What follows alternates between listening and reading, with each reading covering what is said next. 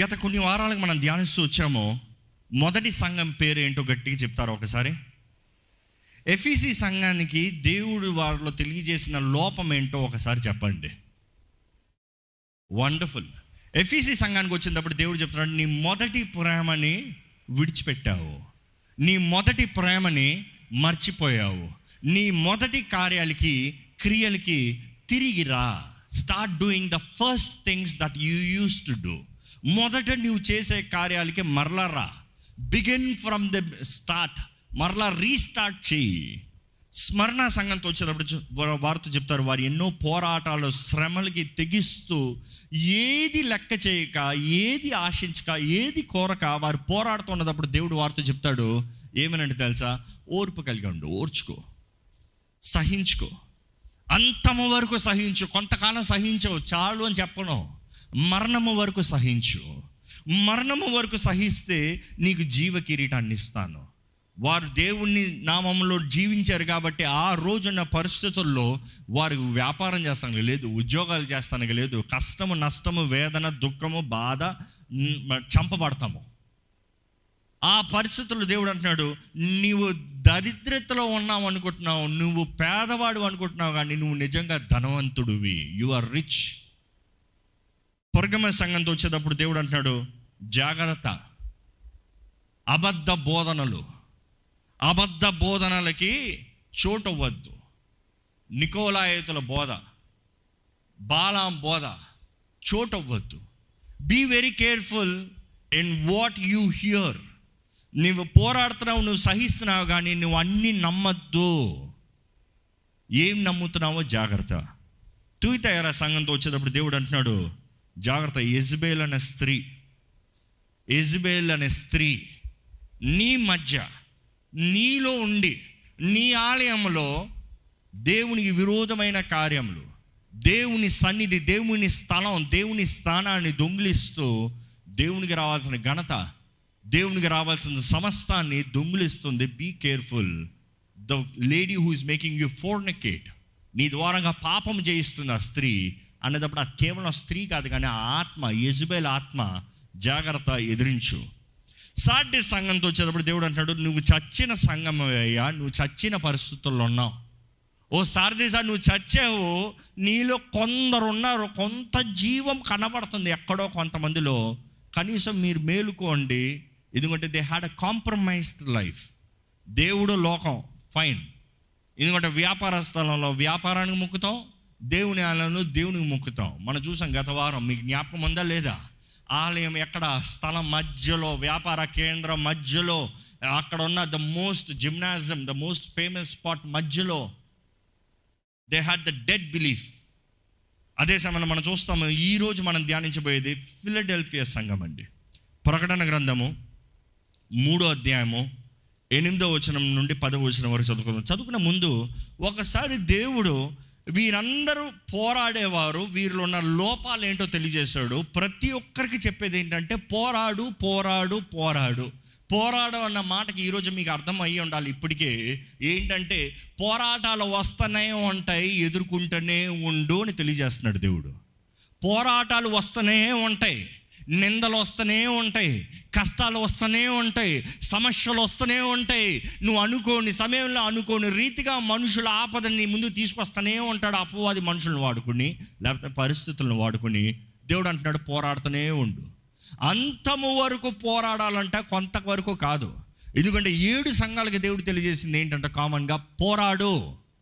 ఎక్కడ మీ పక్కన చూసి ఒకసారి చెప్పండి, పోరాడండి అని చెప్పండి, పోరాడదామండి అని చెప్పండి. ఎవరిని? మనుషుల్ని కాదు, రక్త మాంసాలని కాదు.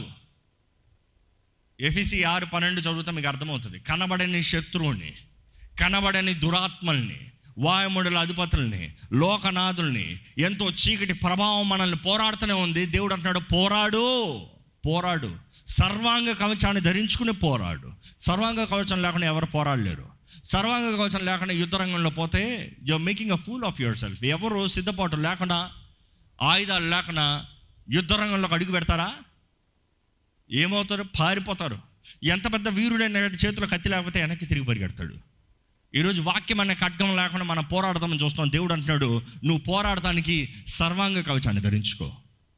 పోరాడిన వారికి ఏమేమి వాగ్దానం చేస్తున్నాడో చూడండి. ఎఫీసీ సంఘానికి అంతే, ద ట్రీ ఆఫ్ లైఫ్, జీవవృక్ష ఫలం, అక్కడ నుండి నువ్వు భుజిస్తావు. దాని తర్వాత స్మరణకి ఏం చెప్తున్నాడు, ఇంకా నీకు రెండో మరణము లేదు, నిన్ను ఎవరు హాని చేయరు. ఇంతవరకు హాని చేశారేమో కానీ ఇంకా నిన్ను హాని చేయరు, నీకు హాని చేయరు. పెరుగమ సంఘంతో దేవుడు చెప్తున్నాడు, నీకు దాచిన మన్నాన్ని ఇస్తాను. తూయితార సంఘంతో చెప్తున్నాడు, నేను నీకు అధికారాన్ని ఇస్తున్నాను రాజ్యముల పైన. సార్డిస్తో చెప్తారు, కొంతమంది ఉన్నారయ్యా వారు సరిగా పోరాడితే అంతవరకు వారు జయిస్తే తెల్లని వస్త్రాన్ని ఇస్తున్నాను, వారికి నిత్య జీవాన్ని వాగ్దానం చేస్తున్నాను. చచ్చిన వారిలో కొందరు బ్రతుకు, చావు బ్రతుకులు ఉన్న వారికి దేవుడు అంటున్నాడు, నువ్వు కడముట్టిస్తే నీ పరుగుని నీకు నిత్య జీవాన్ని ఇస్తాను.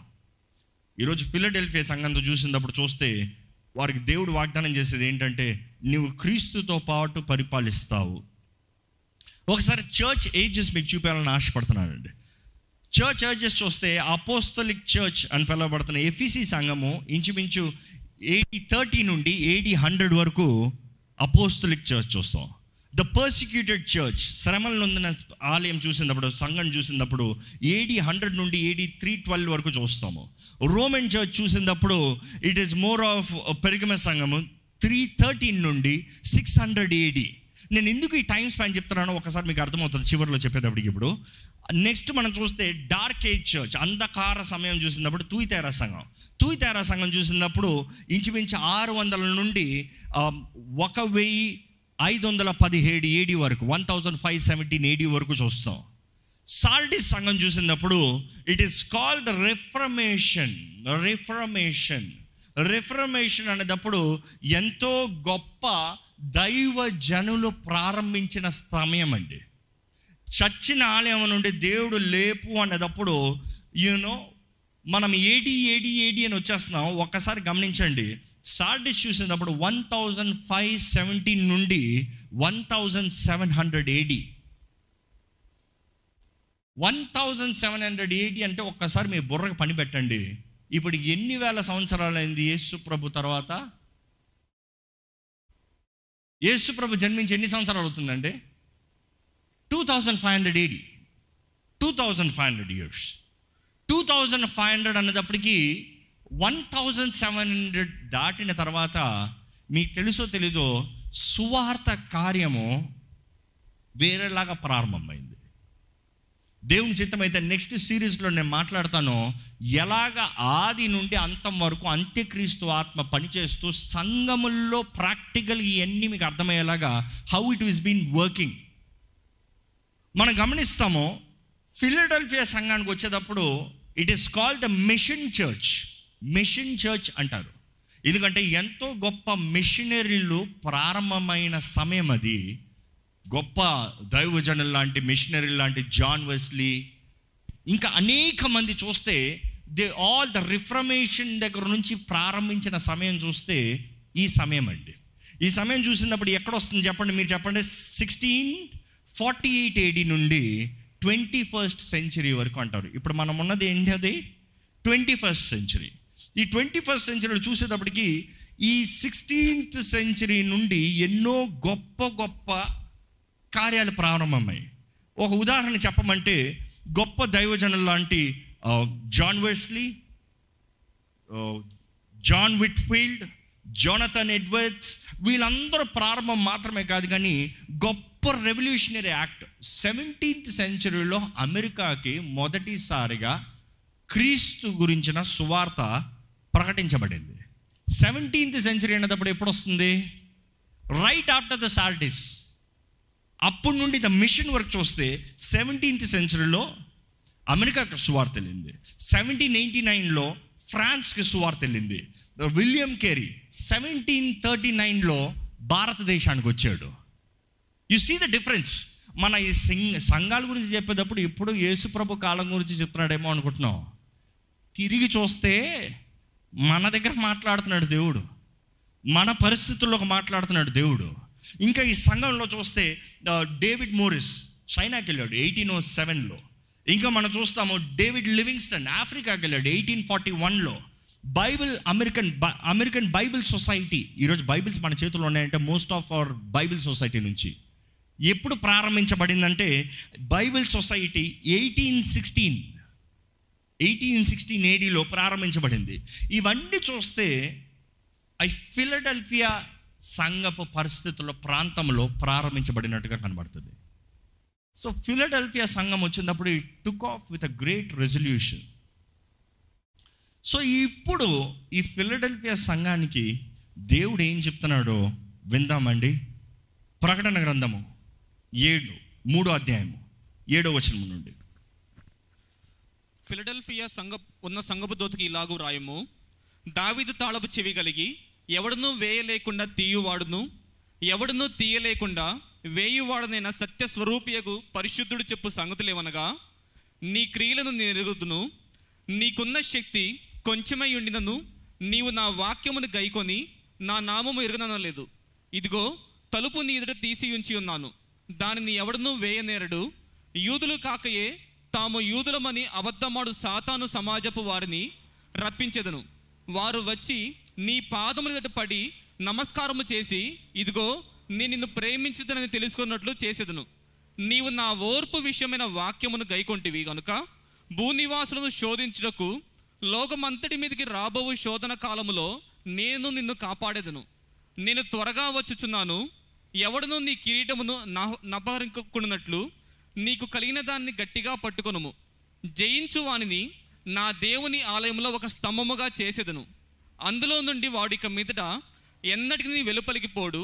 మరియు నా దేవుని పేరును పరలోకములో నా దేవుని యొద్ద దిగి వచ్చుచున్న నూతనమైన యెరూషలేమును నా దేవుని పట్టణపు పేరును నా క్రొత్త పేరును వాని మీద వ్రాసేదను. సంఘములతో ఆత్మ చెప్పుచున్న మాట చెవి గలవాడు వినుగాక. ఆమేన్.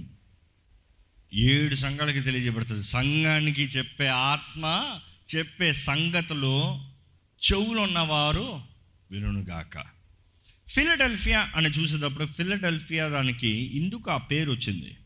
ఫిలడెల్ఫియాకి ఎందుకు ఆ పేరు వచ్చిందంటే ద లవ్, యూనో, ఈ ప్రేమ అన్న మాట మనకు సంఘాలు బాగానే తెలుసు. ప్రేమ అన్న మాట తెలుగులో ఇంగ్లీష్లో మిగతా భాషల్లో ప్రేమ, లవ్ అని చెప్పేస్తాం.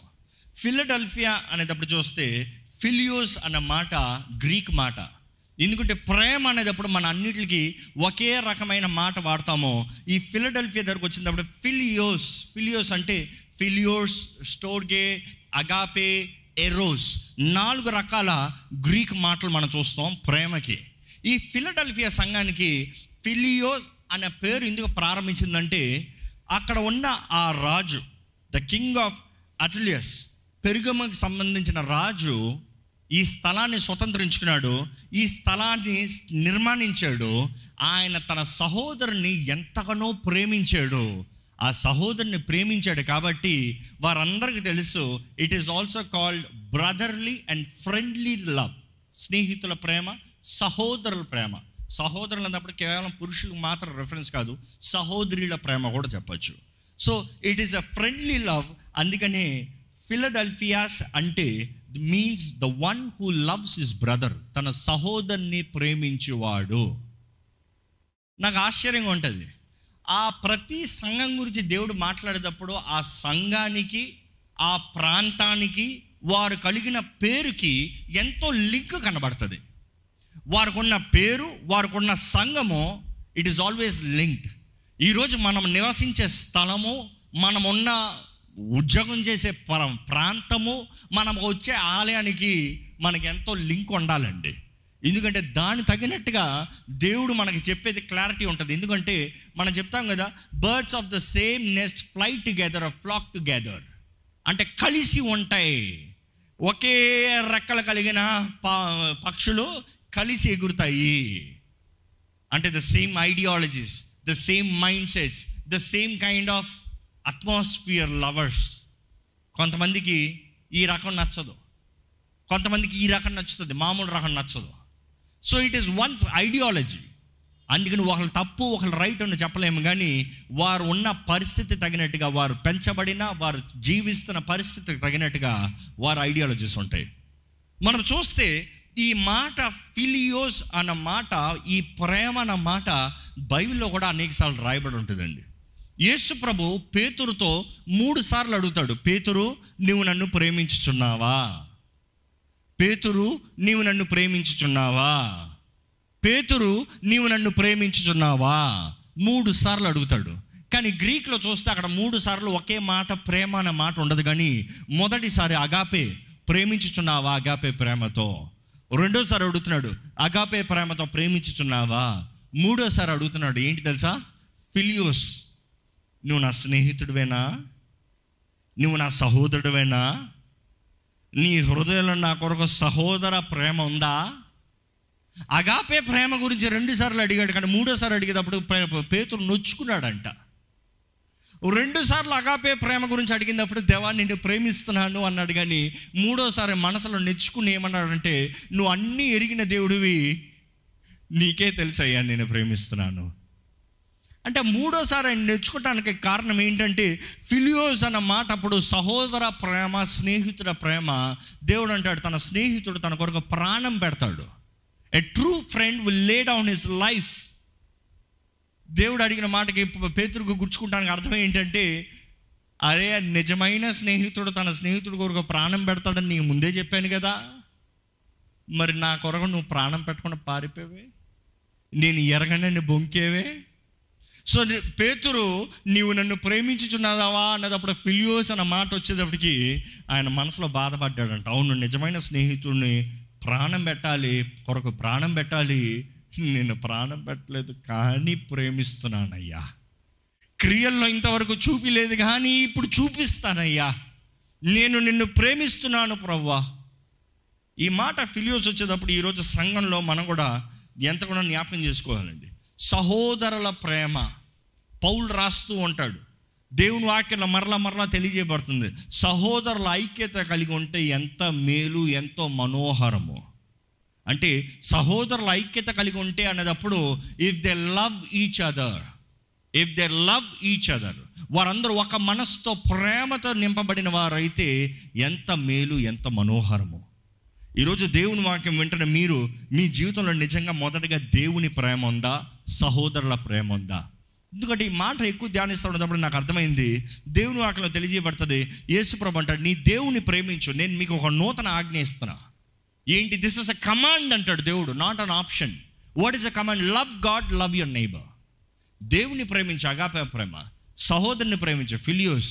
కానీ ఫిలియోస్ మాత్రం కాదు, కానీ ఆ ఫిలియోస్ లోక ప్రేమను ఉంటుందేమో, కానీ నీవు దేవుని ప్రేమతో సహోదరుని ప్రేమించు.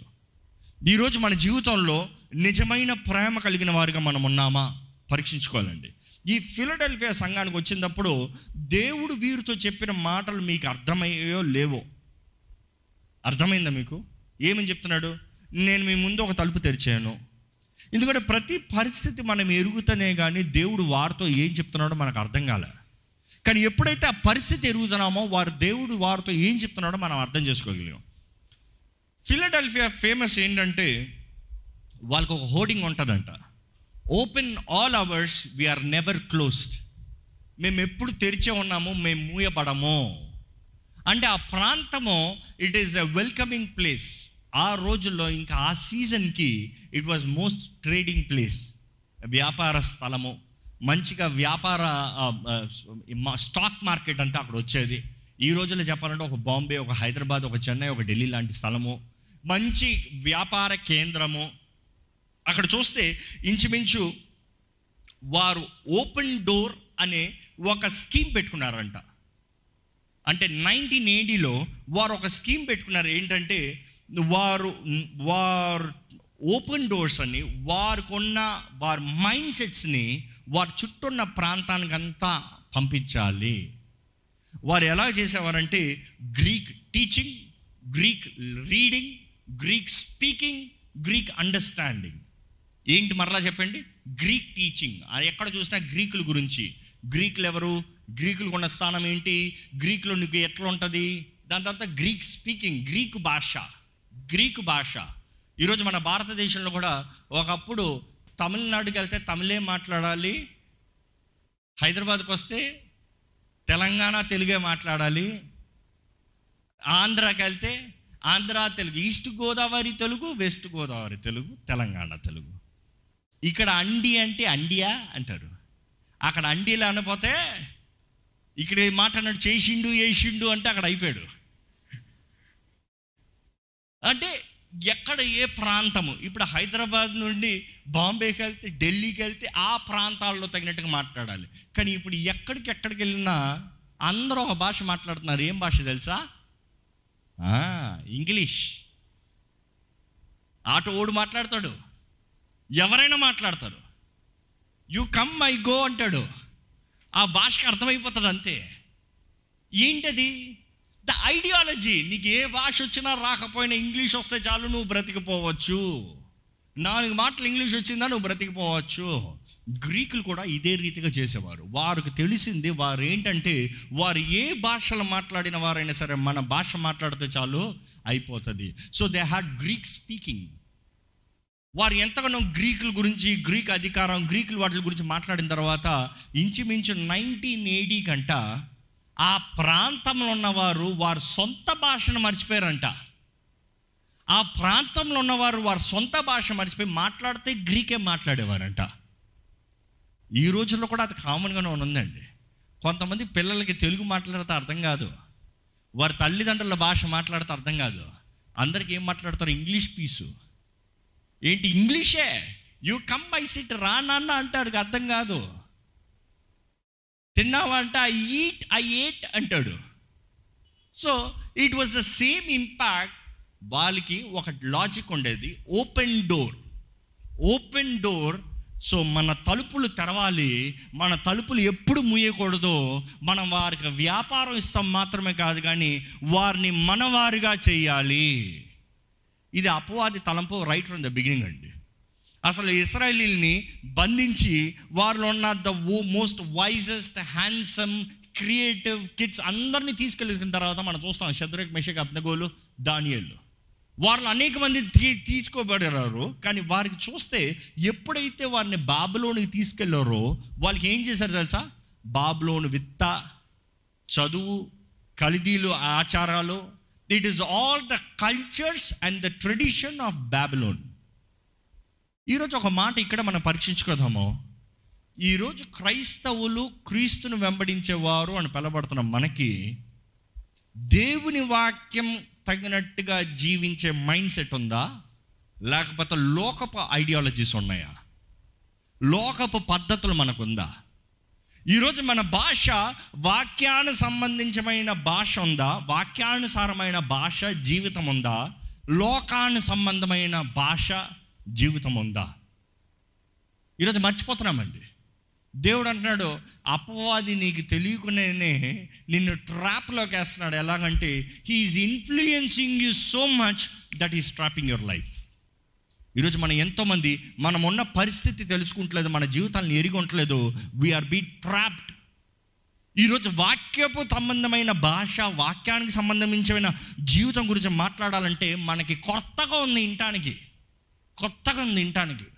ఎక్కడ అమెరికా నుంచి ఒక బిడ్డ, మన భారతదేశపు బిడ్డ, లేకపోతే ఆంధ్ర బిడ్డ వచ్చాడు అనుకో, సడన్గా ఏనన్నా తిన్నావా, ఆకలి అవుతుందా, పప్పు ముద్ద పెట్టనా అంటే వాట్ ఈస్ హి స్పీకింగ్ అన్నాడు అనుకో. ఏమర్థం అంటే నువ్వు మర్చిపోయావు, నీకు తెలియజేయబడలే. నిన్ను పెంచేటప్పుడు నీకు రావాల్సింది, నీకు తెలియాల్సింది నీవు ఎవరువో, నువ్వు ఎక్కడ వాడువో బోధించబడలే. So you forget. ఈరోజు ఎంతోమంది దేవుని బిడ్డలను పిలబడుతున్న వారు ఎవరో మర్చిపోతున్నారు, వారు ఎవరో తెలుసుకుంటలేదు, వారు ఎవరి సంబంధంలో తెలుసుకుంటలేదు, వారి దృష్టి ఎక్కడ ఉండాలో తెలుసుకుంటలేదు. ఈ ఫిలడెల్ఫియాకి ఇది మాత్రం కాకుండా వారికి ఎంతో ధనం ఉండేదంట. ధనానికి కారణం ఏంటంటే అది ఎంతో గొప్ప కొండల పైన ఉన్న స్థలము. ఆ కొండల పైన ఉన్న స్థలం మాత్రం కాదు, కానీ ఎక్కడ పెద్ద పెద్ద కొండలు ఉంటాయి అక్కడ వాల్కనోస్ ఉంటాయి, వాల్కనో ఎరప్షన్స్. ఆ ప్రాంతం అంతా ఎంతనో కాల్చబడిన స్థలము. కాటే కుమి అని ఆ స్థలానికి పిలబడుతుంది. కాటే కుమి అన్న స్థలం ఒక్కసారి వీడియో చూస్తే అది ఎలా ఉంటుంది, వాల్కనోస్ ద్వారంగా కాల్చబడి ఇలాగా కాలిన నేల, కాలిన స్థలం అంత కాలిందే ఉంటుంది. అక్కడ ఎర్రని మట్టి కనబడదు, పచ్చని నేల కనబడదు, ఇట్లా కాలిన ప్రాంతమే ఉంటుంది. అలాంటి స్థలము ఈ ఫిలడెల్ఫియా. అంతా కాల్చబడినప్పుడు మనం అనుకుంటాం, ఈ what is the use of this burnt land. చాలా వాల్యూ, ఆ స్థలంలో ఎంతో విలువ ఉండేది. ఎందుకంటే అక్కడ కాల్చబడిన ఆ నేల, it's called the fertile soil, ఎంతో మంచి నేలనగా పిలవబడుతుంది.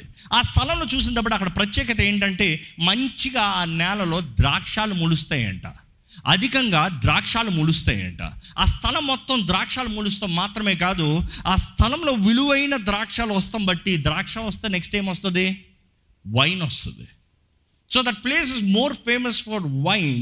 మొదటి నుండి ఆ స్థలానికి అధికంగా వైన్కి ఫేమస్. మార్కెట్లో ద బెస్ట్ వైన్ అంటే ఆ వైన్ ఉండేదన్నమాట.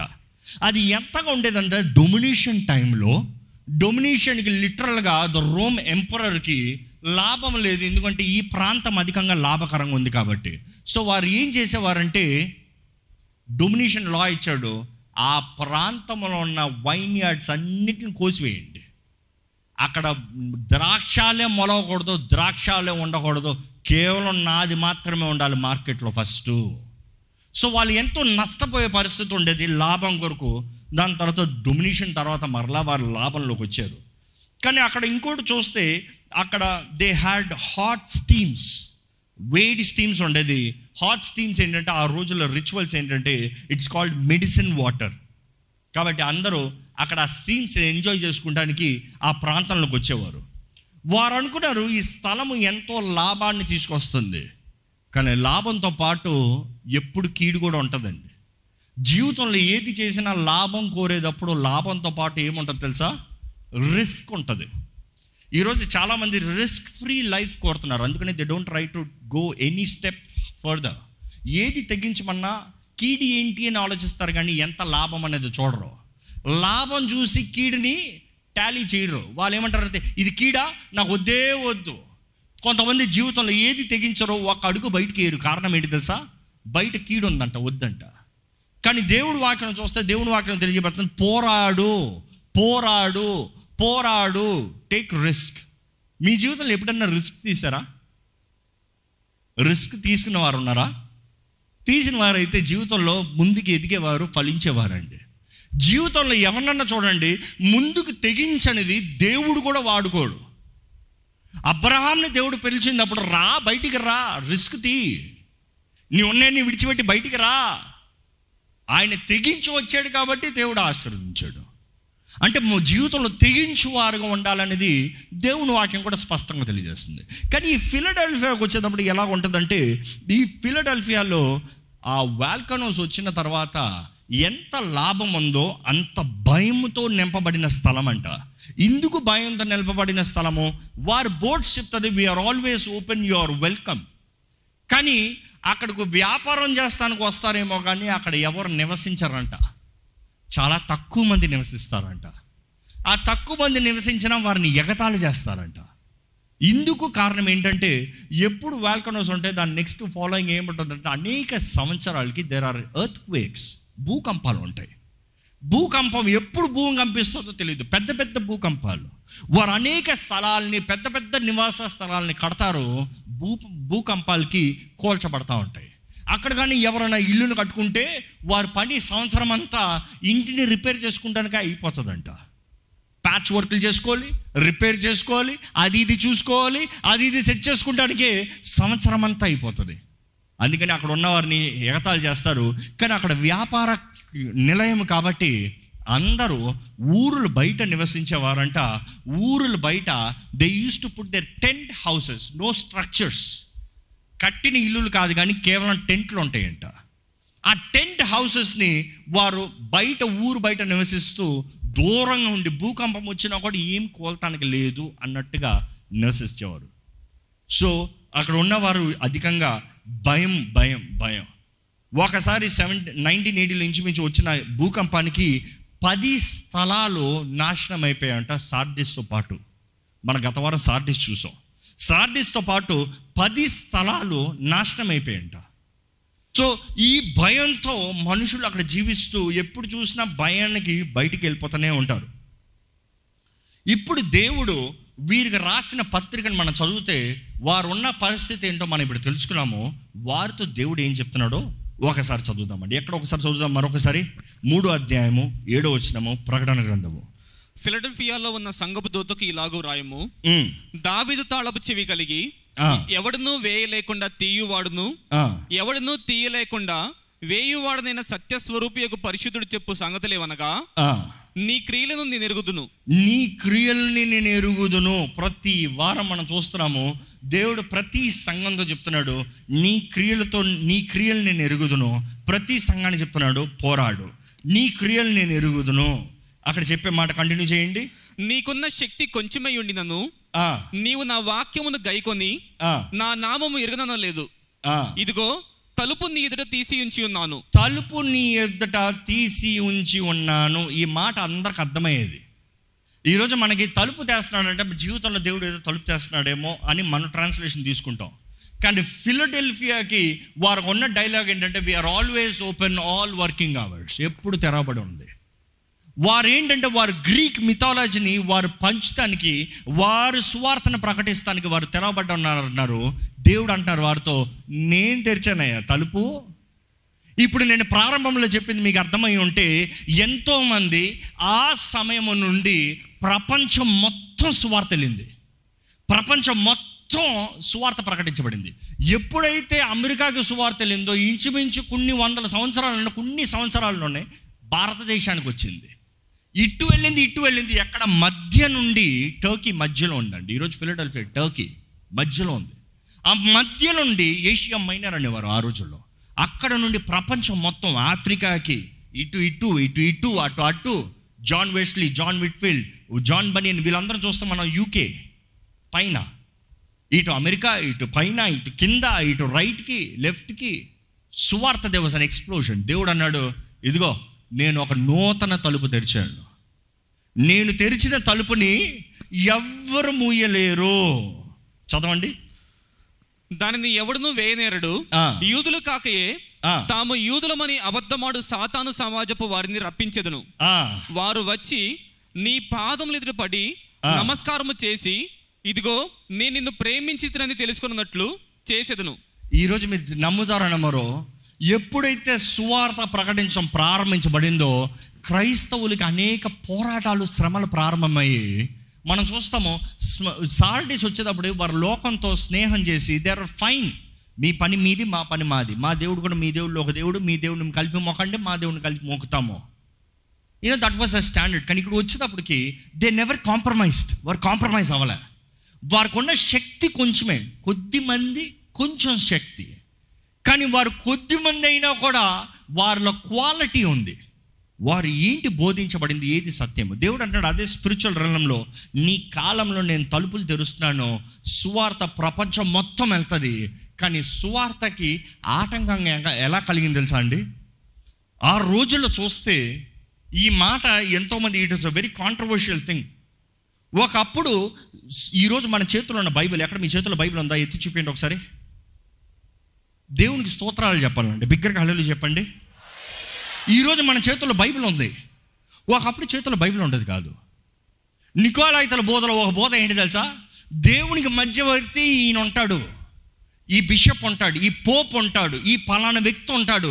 నీకు పాప క్షమాపణ కావాలా, ఈ యాజకుడి దగ్గరికి వెళ్ళి నీ పాపాలు ఒప్పుకుంటేనే ఈ యాజకుడు నీకు కొరకు దేవుని దగ్గర విన్నపం చేసి క్షమిస్తాడు.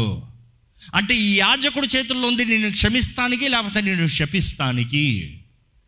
You know that was most controversial. దాని తర్వాత స్టార్ట్ అయింది ఈ గొప్ప మిషనరీల కార్యం. స్టార్ట్ అయినప్పుడు ఏమైంది తెలుసా? ఇక్కడ దేవుడు అంటాడు చూడు, యూదులని పిలవబడుతున్నవారు అంటే దేవుని సొత్తు, దేవుని సంతానము, దేవుని ప్రజలను పిలవబడుతున్న వారే మీకు విరోధంగా తిరుగుతున్నారు. జాగ్రత్త. ఈరోజు ఈ అబద్ధ బోధనలు, బిలాము బోధన కొంచెం పాపం తప్పు కాదు, నికోలాయితల బోధ ఒక్కసారి రక్షించబడ్డావు అయిపోయింది, నీ పని అయిపోయింది, నువ్వు వెళ్ళిపోతావు పరలోకానికి, ఎలానో బ్రతుక్కుపో. ఈ బోధలకి దేవుడు అంటున్నాడు నో, నేను అసహించుకున్న బోధ. ఈరోజు కూడా ఆ బోధలు పనిచేస్తాం. ఎంత దుఃఖకరమైన కార్యం అండి. దేవుని వాటిని చూస్తే దేవుడు అంటున్నాడు నేను తెరిచిన తలుపు, నా ప్రజలను చెప్తున్న వారు నిన్ను ఎదురిస్తున్నారు, కానీ భయపడద్దు, వారిని నీ ముందు తీసుకొస్తా. అక్కడ ఏమని చెప్తున్నాడు చూడండి, వారిని నీ ముందుకు తీసుకొచ్చి ఏం చేస్తారంట? వారు యూదులు కాకయే తాము యూదులమని అబద్ధమాడు సాతాను సమాజపు వారిని రప్పించెదను. వారు వచ్చి నీ పాదం ఎదుట పడి నమస్కారము చేసి, ఇదిగో నేను నిన్ను ప్రేమించితినని తెలుసుకున్నట్లు చేసేదను. నేను నిన్ను ప్రేమించితినని తెలుసుకున్నట్లు చేసేదను. దేవుడు మనల్ని ప్రేమిస్తే, దేవుడు మనల్ని ప్రేమిస్తున్నాడంటే దేవుడు మనల్ని ప్రేమిస్తున్నాడు అనేది తెలియజేస్తాడంటండి.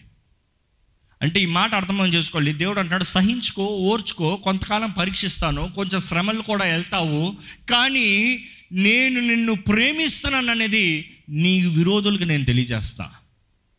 మీ జీవితంలో ఎవరైనా నిజంగా సాక్ష్యం చెప్పగలరా? నా జీవితంలో దేవుడు నన్ను ప్రేమిస్తున్నాడు అనేది తెలియజేశాడు. ఏ రీతికి అయితే ఎవరైతే నన్ను అవమానపరిచారో, ఎవరైతే నన్ను హింసించారో, ఎవరైతే నాకు విరోధంగా మాట్లాడారో వారే నా దగ్గరకు వచ్చి నా సహాయాన్ని కోరారనే వారు ఉంటే ఇక్కడ బిగ్గరగా హల్లెలూయా చెప్తారా? ఇంతమంది ఉన్నారా? దేవుడు ప్రేమిస్తున్నాడు కాబట్టి అండి. మన గొప్పతనం అని కాదు, మనలో ఏదో యోగ్యత ఉందని కాదు, ఆయన మనల్ని ప్రేమిస్తున్నాడు కాబట్టి God is showing I love you. So నిన్ను ప్రేమించేవారు ఇలాగ ఉంటారు. నేను నిన్ను ప్రేమిస్తున్నాను కాబట్టి నా ద్వారా ప్రేమించబడేవారు ఇలాగ ఉంటారు. దేవుడు అక్కడ చూస్తే దేవుడు అంటున్నాడు, ఇంకా 12 వచనాలు చదువుతాం, మీకు అర్థమవుతుంది. జయించు వానిని నా దేవుని ఆలయంలో ఒక స్తంభముగా చేసేదను, అందులో నుండి వాడు ఇక మీదట ఎన్నటికి నీ వెలుపలికి పోడు. ఈ మాట మనం అర్థం చేసుకోవాలి. దాంట్లోంచి ఇంక నువ్వు ఎన్నటికీ బయటికి వెళ్ళవు. ఈరోజు మీకు ఆ మాట అర్థమైందో లేదో. అంటే ఆలయంలోంచి బయటికి పంపించరా అంటే ఆలయంలోనే కూర్చొని పెడతారా? ఈరోజు నేను అన్నాను అనుకో, ఈరోజు ఎవరిని ఇక్కడ నుంచి బయటికి పంపించలేదు. అబ్బా అసలే వేడి, అసలే సెగ, అసలే ఆకలి, బయటికి వెళ్ళమనండి. కానీ ఆ మాట అలాంటి మాట కాదండి. ఇందాక నేను చెప్పాను, అక్కడ ఉన్న భూకంపాలకి మనుషులు ఎవరు ఆ స్థలంలో ఉండటానికి ఇష్టపడేవారు కాదు. They like to stay out of the city. వారు ఎంత వ్యాపారం చేసినా, ఎంత సుందరమైన స్థలమైనా కూడా వారు బయటికి వెళ్ళిపోయేవారు. ఎందుకంటే వారికి భయం ఏంటి తెలుసా? ఎప్పుడు భూకంపం వస్తుందో. దేవుడి సంఘంతో చెప్తున్నాడు, నువ్వు ఇంకా భయపడాల్సిన అవసరం లేదు. నువ్వు నా ఆలయంలో ఉన్నప్పుడు నీకు భయం అనేది లేదు. ఎందుకంటే ఏ తెగులు నీ దగ్గరకు రాదు, ఏ కీడు నీ దగ్గరకు రాదు. నా ఆలయములు ఏ భూకంపం కాదయ్యా, నేనయ్యా భూమి ఆకాశాలను సృష్టించిన దేవుణ్ణి, నా దగ్గర ఏ కీడు రాదు. మనం గమనిస్తామండి, దేవుడు అంటున్నాడు, నేను నీకు అది వాగ్దానం చేస్తున్నాను, you shall not go anywhere out. ఇంకా ఈరోజు ఈ మాట మీరు గమనిస్తున్నారో లేదో, దేవుడు మీతో చెప్తున్నాడు, మీరున్న పరిస్థితుల్లో ఇప్పుడు మీరు భయంతో జీవిస్తున్నారేమో, పోరాటాల్లో జీవిస్తున్నారేమో. ఇదిగో దేవుణ్ణి నమ్ముకుంటున్నాను కానీ నేను ఇక్కడ ఉండలేను, నేను ఇది చేయలేను, నాకు ఇది జరగదు, నాకు ఇది రాదు, నేను ఇక్కడికి వెళ్తే నన్ను తోసివేస్తారు, నేను అక్కడ నివసించలేను అన్న ప్రాంతంలో పరిస్థితులు మీరుంటే దేవుడు అంటున్నాడు, ఓర్చుకో, సహించు, జయించు. నేను నీకు ఇంక నువ్వు పరిగెత్తాల్సిన అవసరం లేదు. నువ్వు ధైర్యంగా జీవించగలిగిన కృపను నేను ఇస్తా, సమాధానంతో జీవించగలిగిన శక్తిని నేను ఇస్తా. ఎందుకంటే నా తోడు, నా సన్నిధి, నేను ప్రేమిస్తున్నాను కాబట్టి నేను నిరూపించే సమయంలో చూపిస్తా. ఇంకా అక్కడ ఆ వాక్యం చదువుకుంటా ఉంటే అక్కడ ఇంకో పేరు కూడా రాయబడి ఉంటుంది. ఏంటంటే ద పిల్లర్. చదువుతారు ఒక మాట, దేవుని ఆలయంలో ఒక స్తంభముగా చేసేదను, అందులో నుండి వాడికి మీద ఎన్నటికి నీ వెలుపలికి పోడు.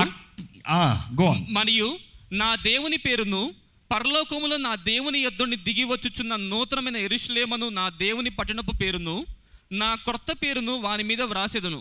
ఆగండి, ఈ మాట మీకు ఏమైనా అర్థమైందో లేదో కానీ ఆ రోజు ఫిలడెల్ఫియా సంఘం మాత్రం చక్కగా అర్థమైంది. కారణం ఏంటంటే ఫిలడెల్ఫియాలో ఒక ఆచారం ఉంటుంది. అక్కడ ఆ ప్రాంతానికి అప్పటికే అనేక పేర్లు మార్చబడ్డాయి, అనేక సార్లు పేర్లు మార్చబడ్డాయి. ఈరోజు ఫిలడెల్ఫియా సంఘం ఫిలడెల్ఫియా అని పిలవబడుతుంది. చివరిలో చెప్తాను ఏమని పిలవబడుతుందో. కానీ ఫిలడెల్ఫియాకి అనేక పేర్లు మారే. ఒక రాజు వచ్చేటప్పుడు ఒక పేరు, ఇంకో రాజు వచ్చేటప్పుడు ఇంకో పేరు, ఇంకో రాజు వచ్చేటప్పుడు ట్రైబీరియస్ రాజు, రోమన్ ఎంపరర్ చక్రవర్తి ఆ పరిపాలనలోకి వచ్చేటప్పటికి వారికి అప్పుడు కలిగిన ఆ భూకంపానికి ఎంతో నష్టపోయారు. కాబట్టి ఆ రోమన్ అధికారి చెప్పింది ఏంటంటే, మీరు 5 సంవత్సరాలు నాకు ట్యాక్స్ కట్టాల్సిన అవసరం లేదు. రోమన్ ట్యాక్స్లు మనలా కాదండి, చాలా అధికంగా ఉంటుంది, చాలా కఠినంగా ఉంటుంది. కరెక్ట్గా వసూలు చేసుకుని పోతారు ప్రతి ఇంటి నుండి. ఆ పరిస్థితుల్లో వారికి ఉన్న ఆ కీడును బట్టి ఆయన అన్నాడు, సరే 5 సంవత్సరాలకి మీరెవ్వరు పన్ను కట్టాల్సిన అవసరం లేదు, మీ ఇల్లులు కట్టుకోండి, మీ వ్యాపారాలను కట్టుకోండి, మీరు స్థిరపడండి అని చెప్పారు. కాబట్టి ఆ ప్రాంతానికి కొత్త పేరు పెట్టారు, కృతజ్ఞత పూర్వకంగా ఒక టెంపరీ పేరు పెట్టారు. ఏంటంటే నియో సిజరియా అని పేరు పెట్టారు. అంటే ఆ మాటకు అర్థము the new city of Caesar, Caesar చక్రవర్తి. సో ఈయనకి ఆయన పేరు మీదకి ఆ ప్రాంతం మార్చబడింది. సో ఆ మనుషులకి పేరు కొత్తది అనేది తెలుసు. ఎంతమందికి చెన్నై అన్న పేరు తెలుసు? ఒకసారి చేతులు ఎత్తారా? ఎంతమందికి మద్రాస్ తెలుసు? చేతులు ఎత్తారా? చేతులు తగ్గాయి. మద్రాస్ అని వెలబడిన స్థలాన్ని చెన్నై అని పేరు మార్చారు. ఈ తరంలో ఉన్న వారి పిల్లలకి చెన్నై అంటే తెలుస్తుంది, మద్రాస్ అంటే తెలియదు. మా ఊడికి నేను చెన్నై అని చెప్తే అర్థమవుతుంది, మద్రాస్ అని చెప్తే అర్థం కాదు. మాకు ఊతపదం పుట్టి పెరిగింది, అక్కడ నుండి అంత సమయం పోయింది కాబట్టి ఏ మద్రాస్ అంటాం, ఎందుకంటే చిన్నప్పటి నుంచి మద్రాస్ అని అలవాటు. కానీ దేవుడు అంటున్నాడు ఇక్కడ కూడా వీళ్ళతో నూతన పేరు ఇస్తాను. అంటే పాతవి మర్చిపోవచ్చు, పాతవి జ్ఞాపకం రావు, పాత జీవితం నీకు అక్కర్లే, పాత ఎక్స్పీరియన్స్ నీకు టేస్ట్ ఉండొచ్చేమో, కానీ I will give you new identity. అదే సమయంలో ఇక్కడ చూస్తే వీరికి అనేక సార్లు పేరు మార్చబడతాం, అదే సమయంలో వారికి ఒక ఘనతకి సాదృశ్యంగా వారికి ఎలా ఉండేదంటే వారి ఆలయాల్లో, వారి నివాస స్థలాల్లో the main chambers, the main court executive offices దగ్గర పెద్ద పెద్ద పిల్లర్స్ ఉంటాయంట. వారు ఘనతకి సాదృశ్యంగా అనేక మంది ఆ చక్రవర్తి పేర్లు రాసి, లేకపోతే ఎవరైతే మంచిగా దాని కొరకు పోరాడారో, ఫిలడెల్ఫియా కొరకు పని చేశారో, ధనవంతులు ఎవరున్నారో, ఎవరైతే ఆ వ్యాపారాన్ని మంచిగా చేశారో ఆ పిల్లర్స్ మీద వారి పేరును రాసి వారి హిస్టరీని రాస్తారంట. ఇప్పుడు మీకు అర్థమవచ్చు, దేవుడు వారితో మాట్లాడేటప్పుడు ఆ ఆలయపు, పరలోక ఆలయం పైన నీ పేరు ఉంటుంది, నిన్ను ఒక పిల్లర్గా చేస్తాను. ఆ రోజు అక్కడ ఉన్న సంఘానికి తెలుసు, గనులుగా ఎవరైనా జీవిస్తే వారి పిల్లర్ నిలబడుతుంది. ఈరోజు దేవుడు అదే మాట మనకు కూడా తెలియజేస్తున్నాడండి. నీవు పోరాడితే, నీవు నిలబడితే, నీవు సాధిస్తే నిన్ను ఒక స్తంభంగా చేస్తా. పిల్లర్ అనేటప్పుడు చాలామంది వీ థింక్ ఐడెంటికల్ పిల్లర్ అంటే సాదృశ్యంగా ఒక మనిషి పెట్టే పిల్లర్ లాగా అనుకుంటాం. కానీ పిల్లర్ అనేటప్పుడు if you see the supernatural meaning or the hidden meaning, ఒక ముఖ్య వ్యక్తిగా చేస్తాను, ఒక ముఖ్య వ్యక్తిగా ఉంటావు. మీ ఆఫీస్లో ఎవరు మెయిన్ పిల్లర్? మీ పేరు ఉంటుందా? మీ డిపార్ట్మెంట్లో ఎవరు మెయిన్ పిల్లర్? మీ పేరు ఉంటుందా? పిల్లర్ అంటే ఏంటి? ఆ పలానా వ్యక్తి మీద ఆధారపడి ఉంటుంది, ఆ పలానా వ్యక్తి ఆ బాధ్యతలన్నీ చూసుకుంటాడు, ఆ పలానా వ్యక్తి అధికారం కలిగి ఉంటాడు. దేవుడు అంటున్నాడండి,